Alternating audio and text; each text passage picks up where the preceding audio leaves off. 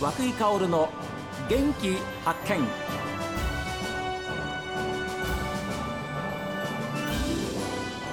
こんにちは和久井薫です。和久井薫の元気発見。この番組は私が発見した北海道の元気な人と出会っていただきます。今週は上司選択制度を取り入れている札幌の構造設計会社桜構造株式会社の代表田中真一さんにお話を伺っています。僕らみたいな職業の人はちゃんとこう大学に行って周りでは大学院卒業してで建築の設計事務所を務め、まあ、最後は所長になって自分で事務所を立ち上げるっていう流れがまあ割と多いんですけど私あの高校行って、まあ、入る時は2番で入ったんですけど高校行ってだいぶ勉強しなくなって落ちこぼれまして。でもう本当逆に出る時はビリから2番ぐらいって、まあ、そんなような感じだったんですよね。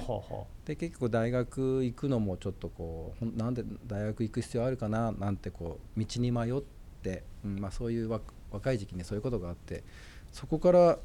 あの全然違うあの飲食店で飲み屋の店員をやるっていう感じでした、えー、その、はいはい、高校卒業してから。えー、で飲み屋の店員をもうみんなが大学行ってる間中ぐらいやってましたね。あら。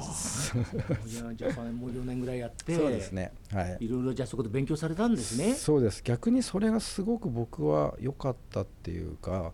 まあその飲食店で働いてた先輩たちがなんかうんまあいい人たちっていうかちょっとまああの決してこうあの勉強たくさんできるような人たちではなくてなんかそういう感じの人たちの中に入ったんですよポッと。で、僕はなんかまあ、勉強してたから、なんかガリ勉が来たみたいな扱い扱いを受けて、でもすごく可愛がられたっていうか、まあ、自分の居場所を作ってもらった先輩たちに、まあ、それがすごくこう体験の中ではあの大きくって、でこう人を大事にするっていう、まあ、仲間意識だったりとかあとはまあその飲食店で、えー、こう活躍するためのコツみたいなのを先輩に教えてもらって、はい、でもそのコツは今でも活用してるっていう感じなので、まあ、そこの飲食店で一生懸命働いたことっていうのはすごい今に生きてる、えー、あのいろんな出来事がその中であって、うん、まあ、ちょっとこう昼間の仕事にちゃんと就こうというふうにこう軌道修正したくなって、うん、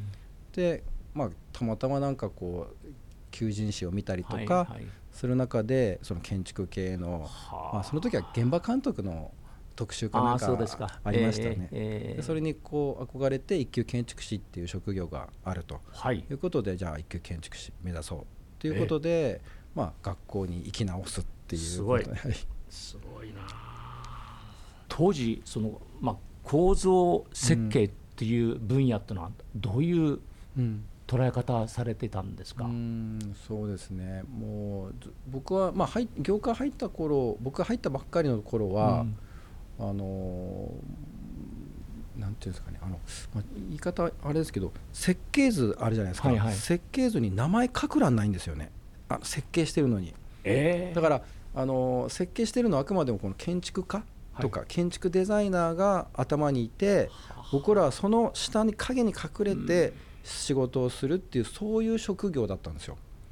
だから一番大事な部分ですよね。骨組みの図面も解析も自分たちがやってるんだけども自分たち設計者としてあの公になってない状態でずっとそうなんです。もうそういう状況だったんですね。でも最初そのことも分からず業界に入った時は、うんはい、でもやっぱり長くいるとなんでこんなことになってるのかなってちょっとこうやっぱり不思議に思うようになって。まあ、自分たちはこう日の目を見ないっていうこと設計者なのに、まあ、なかなか世の中の人に認知してもらえないっていうのがだんだんこうもやもやしまして、なんとかしたいななんて思って、まあ、そういうこともあって独立っていう流れになったんですよね。うん。まあ、今は SNS とかありますけど、今あの時なくて、まあ、ブログとかホームページっていうのが一応出始めて流行りだした時期で。でブログを書いてるその構造設計者っていうのが、実は世にほぼいなくて、まあ、書いてるのは建築家？建築デザイナーはこう、書いてたりとかするんですけど、はい。はい、まあ、情報発信してる構造設計者がいないっていうことに気づいて、はい、でまあまあ、認知を高めたいっていう気持ちもあったもんで、うん。うん、あじゃあ自分がやろうかなと思ってブログを書き始めたんですよ。で独立してずっとブログをこう書いていてで、まあ、誰も見てくれないんですよね。あの1 人1日5人もアクセスがないぐらいの感じの、はい、なんか細々としたブログを書いてたのがある時急に1000人ぐらいになってアクセスが。はい、でなんか壊れたのかなと思って最初思ったんですけどなんかそのテレビつけると耐震偽装事件っていうのがあの当時起こったんです。で、まあ、結局こう計算書をごまかしちゃった人が出て、まあ、大問題になって、まあ、あれでこう半年から1年ぐらいずっとニュースでやってたような時期でした。うん、そうでしたね、うん、で、まあ、それでこう取材を多分メディアの方したかったんでしょうね。はい、僕ブログを書いてる構造設計者が世にいないから、はい、その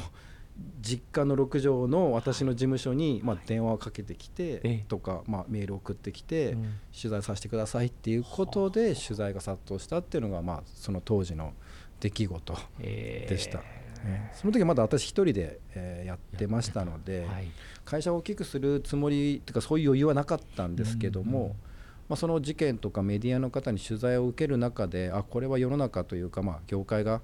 変わるターニングポイントになるんだなっていうことを、まあ、感じて、はい、あの組織化していこうということで法人化して今桜構造を作りました。いや、はい、それは本当にまあ社長の思いがやっぱり全て今の会社にこう伝わっているわけですけれども部下が上司を選べる例えばあれですか選ばれた上司、うん、彼変わってきたねあの人はみたいなことあります？ありました？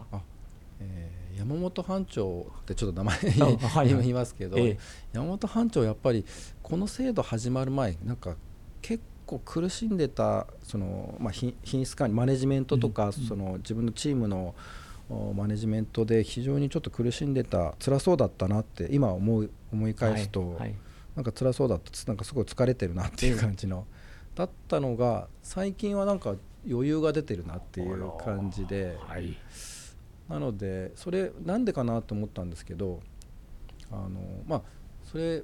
やっぱりこう自分の苦手なところをこう率先してさらけ出すっていう、まあ、通信簿もそうですけど、まあ、それをやってそういうふうにしていいよっていうのを僕がこう公に認めたというか制度として作ったので、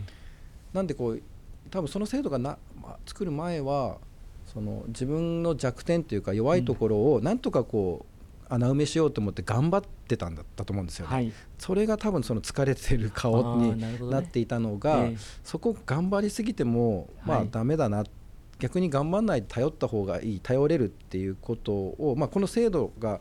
あの始まることで、はい、まあ、会社として公にそうそれそうしていいですよっていうふうに言ってもらってから、うん、なんかこうちょっと肩の荷が下りたようなそんな顔つきをしてるので。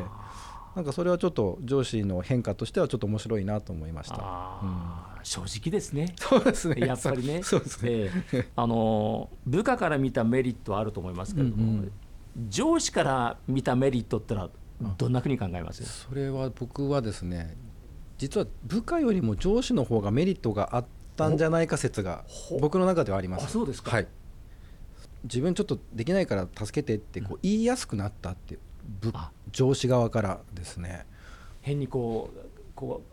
そう肩肘張らずに、ね、うん、こう無理して、はいはい、えー、頑張らなければいけない頑張りすぎなければいけないっていう、まあ、上司って結構最近の若者なりたくないってよく聞くんですけどなるほど、はいはい、まあ、多分そういうことだと思うんですよね。やっぱりやることや責任が多くなるので、うんね、それでこう上司になりたくないっていう意見なんだと思うんですけど、え。まあ、我々の場合は、まあ、できないところは部下に頼る、うんはい、周りの人に頼るっていう、まあ、そういう基本的な考え方があるので、まあ、そういうのをこう僕が上司もであっても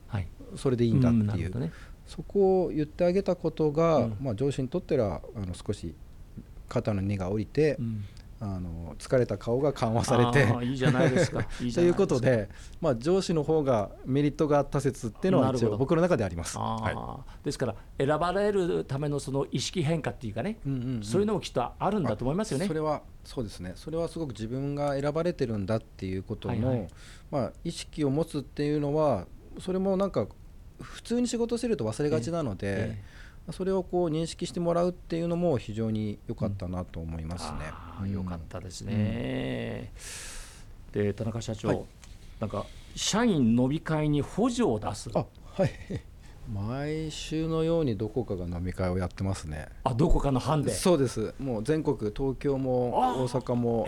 それぞれの班で、まあ、個別にもう勝手にやりだすんででそれに勝手にやったものにちょっとこう、まあ、会社からお金が出るっていう、まあ、1人5000円までかな、まあ、一応こう上限はある。1人5000円まで出してくれるんですか？はい。一応決まっては、まあ、かける人数分の中でお願いしますっていうことだけ言ってますけども。仲間に入れてもらおう。本当です、はい、いやこれもだけどいや田中社長これはあれですよ。ぱり社長が自ら率先してそういうふうな考えを持って行動に移してるっていう部分が社員の皆さんたちに広がってますね。そうなんですかね。ああ、うん、ですよ。みんなやっぱり嬉しいのかなの 嬉しい今実はあの田中社長と一緒に来られたですね方がおられます、まあ、この番組をお願いするときにいろいろあの間に入ってあの連絡を取り合っていただいた今井さんという方なんですけど あごめんなさい名前出してで今社長が今井さんの方をご覧になってですねそうなんていうふうな今井さんも大きくうなずいてましたから 本当に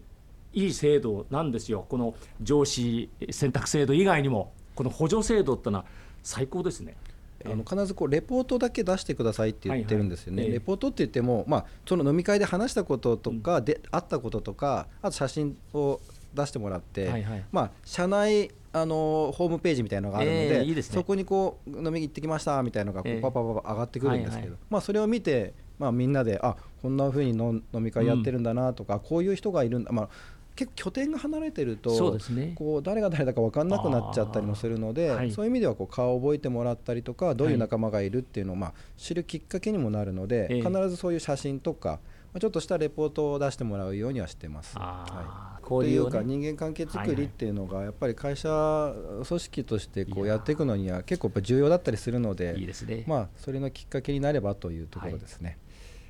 今後桜構造としてどんなふうな